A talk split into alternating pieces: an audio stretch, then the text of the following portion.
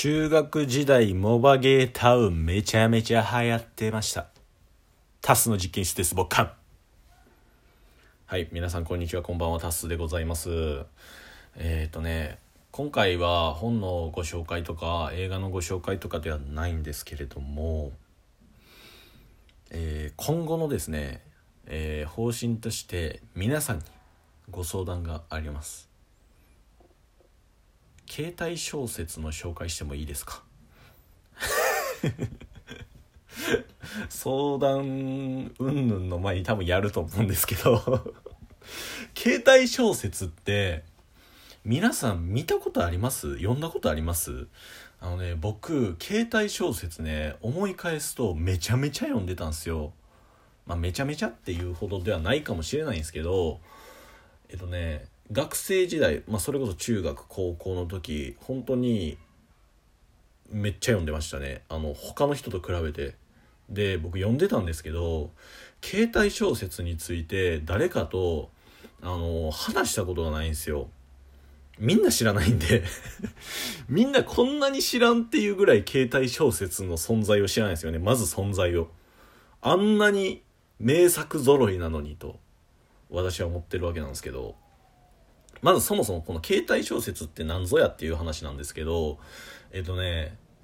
まあスマホ、今だったらスマホとかね、あのパソコンとかもそうなんですけど、一般の方がえー、と小説を書かれて、でそれがまあ今だともうほぼほぼ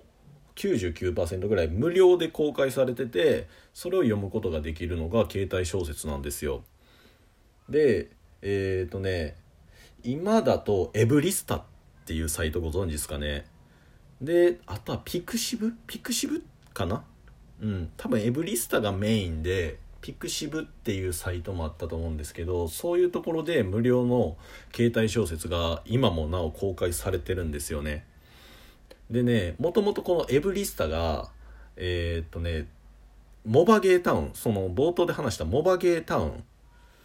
の一つのコーナーで小説コーナーっていうのがあったんですよ。で僕中いちぐらいからモバゲータウンめっちゃハマってて、モバゲータウン知ってますよね皆さん。モバゲータウンめっちゃハマってゲームとかねしたりとか、怪盗ロワイヤルとかあったと思うんですけど、ああいうのやったりとかいろいろしてたんですけど、その中の小説コーナーに激ハマりして、でそこで、えー、その携帯小説でいろんな小説を読んでました。なので、えー、リアルタイムで更新されていって、毎日毎日いちページずつ更新されていってる作品とかもあったりとかで、モバゲーで、えー、めちゃめちゃ有名、モバゲーの中でめっちゃ有名な小説が書籍化されたりとかで、アニメ化されたりとか、え映画化じゃないやドラマ化されたりとか、そういう作品とかがめっちゃあった。うん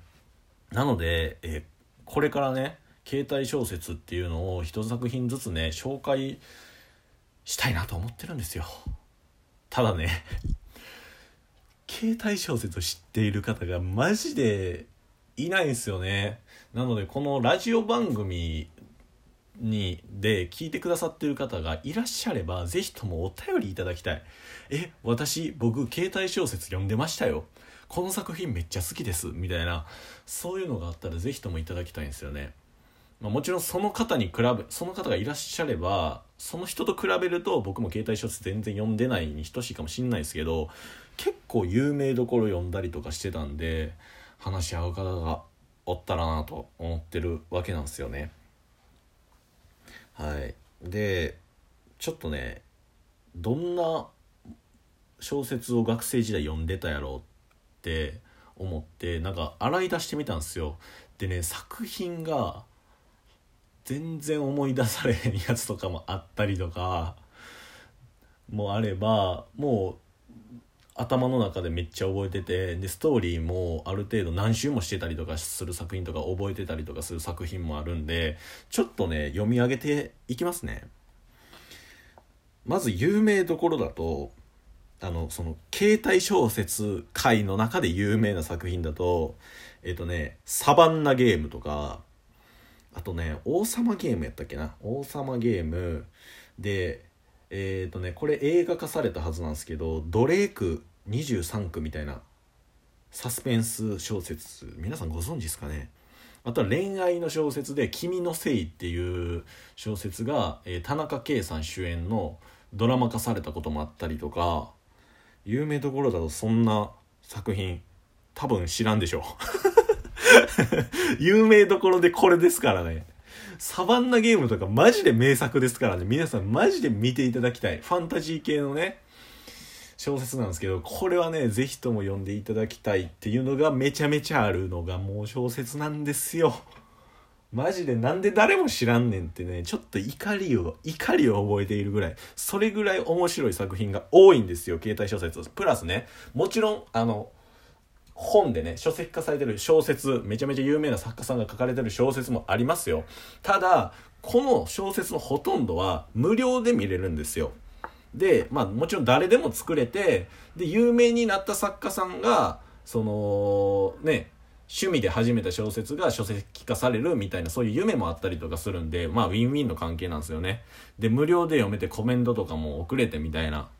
あの距離が近い、作者との距離が近い携帯小説、メリットしかないんですよ。これぜひとも読んでいただきたい。エブリスタでねいろんな作品あって、で僕検索したんですよ久しぶりに。でほぼほぼありました。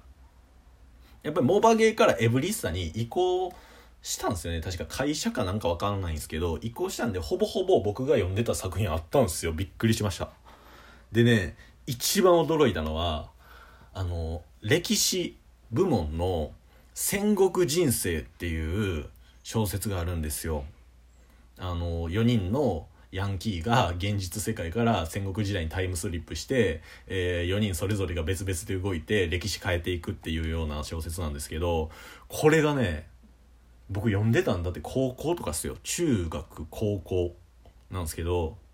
いまだに続いてました。で歴史部門エブリスタいちい、調べてみてください。びっくりしました。僕の時は上戦国人生、えー、上巻下巻みたいなね、上下の下の途中やったんですけど、その下が中になってまた新しい下になって連載が続いてたんでちょっとびっくりしたんですけど、だから未だに続いてる作品もあれば、えー、まあすでに完結しているものももちろんあるんですけど、それでもね未だに読める作品ばっかりです。ぜひとも、えー、読んでいただきたい。だからさ、えー、僕ファンタジー系の小説多かったんですけど、サバンナゲーム、落ちこぼれの創演者、テスタメント、パラレルアイランド、出来損ないの救世主、隣にいるのは勇者様とかね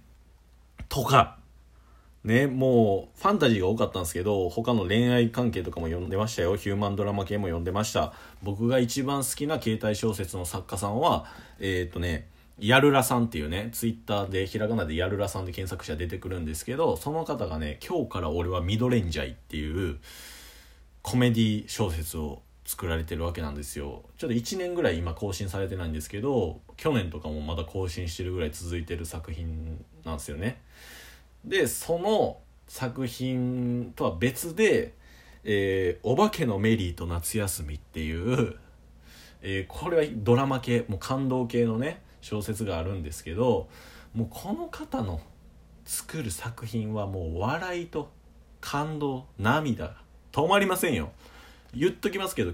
映画で全然泣かないタスが携帯小説ではめちゃめちゃ泣いたことありますからね。それぐらいね一般の方でもあの有名になってない方でも本当に名作が多いのがこの携帯小説なんですよ。はい、わかりますかこの熱この熱プラス誰も知らんのに今まで話したことないこの共感してもらえないというもどかしさが今爆発しております。なので今後ですね一作品ずつ、えー、解説していき、いきたい。どういうところがいいのかね、僕解説していきたい。だって高校時代に関しては僕バレー部やったんですけど、えー、片道いちじかんねえー、通学してたんですよ。でその間の電車通学ほぼほぼ僕携帯小説読んでましたからね、いちねんからさんねん、